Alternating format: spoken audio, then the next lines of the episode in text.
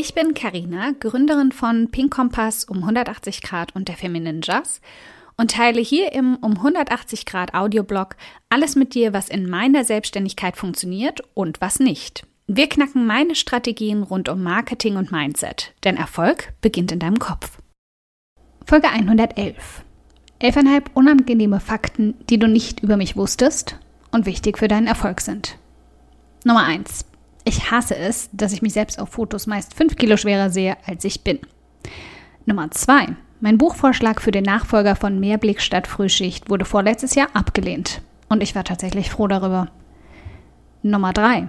Ich bin nur halb so strukturiert, wie ich wirke. Und wie ich gerne wäre. Nummer 4. Manchmal fake ich Kopfschmerzen, Regelschmerzen oder zu viel Arbeit, um nicht socialisen zu müssen. Also um auf Geburtstage, Hochzeiten oder Konferenzen gehen zu müssen. Nummer 5. Ich war an einem gewissen Punkt komplett ausgebrannt, was das Reisen anging. Und musste mir dann einfach eingestehen, dass ich meine Reisepläne zwar gern umgesetzt hätte, aber einfach keine Energie mehr dafür hatte. Nummer 6. Auch ich stecke finanziell manchmal fest. Immer mal wieder haben meine Einnahmen in den letzten Jahren Plateaus erreicht, die ich auf mein Mindset zurückführen konnte. Und die Wiederholungen dabei frustrieren mich. Nummer 7. Meine Arbeit und meine Lebensweise sind sehr wahrscheinlich nur die halbe Wahrheit hinter meinem langlebigen Beziehungsstatus. Die andere Hälfte hochgradige Vertrauensprobleme in andere Menschen. Nummer 8. In meinem Kopf ist es niemals still. Ich war vorhin eine Stunde in der puren Natur spazieren und mein Kopf hat keine Sekunde dabei stillgestanden. Nummer 9. Ich bin für Outsourcing, was bei mir trotz meinem kleinen Team immer noch ausbaufähig wäre, oft zu perfektionistisch und kontrollsüchtig. Ich arbeite weiter daran. Nummer 10. Seit letztem Jahr habe ich einen Intensivcoach, damit sie mir mindestens fünf der 11,5 Punkte noch austreibt. Nummer 11. Ich habe sehr lange daran geglaubt, dass ich nur dann etwas als Mensch wert bin, wenn ich auch etwas Wertvolles durch meine Arbeit liefere.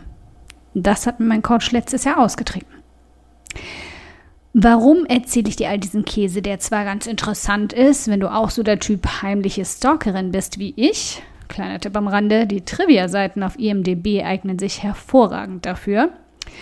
Aber erstmal ziemlich irrelevant wirken. Weil ich einfach genug davon habe, dass es online nur noch glänzende Oberflächen zu geben scheint. Betonung auf scheint. Denn mal ehrlich, die wenigsten Menschen sind doch wirklich offen und transparent.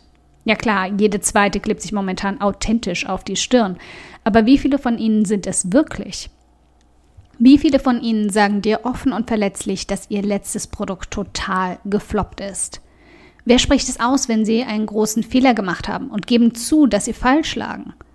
Wo liest du, statt des großen Versprechens bald sechsstellig zu verdienen, auch mal davon, dass sie letzten Monat mehr ausgegeben statt eingenommen haben, um ihr Business voranzutreiben? Es wird immer wieder viel versprochen, beworben und angepriesen. Und von den meisten Menschen bin ich ziemlich enttäuscht, wenn ich dann mal hinter die Kulissen schaue. Ich kann all das Geprahle einfach schon lange nicht mehr hören. Ich will nicht wissen, wie toll du bist. Mich interessiert es nicht, wie viele Länder du schon bereist hast oder ob du letztes Jahr sechs- oder siebenstellig verdient hast.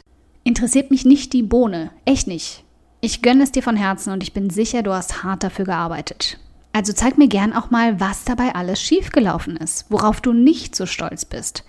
Das macht dich für mich fünfmal so attraktiv wie dein Kontostand. Und damit kommt dann auch meine elfeinhalb ins Spiel. Meine größte Angst ist die, dass es dir auch mal mit mir so gehen könnte. Wirklich. Ich kann damit leben, dass mich nicht alle lieben. Zumindest seit der Kopfwäsche meines Coaches letzten Jahr. Und ich kann auch damit leben, dass nicht all meine Produkte die richtigen sind für jede Person, die ich erreiche. Das ist ein Anspruch, den ich noch nie wirklich erfüllen wollte. Völlig okay also.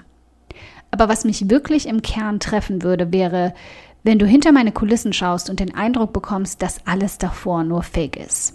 Dass ich dich unter falschen Tatsachen eingewickelt und dir das Blaue vom Himmel versprochen habe.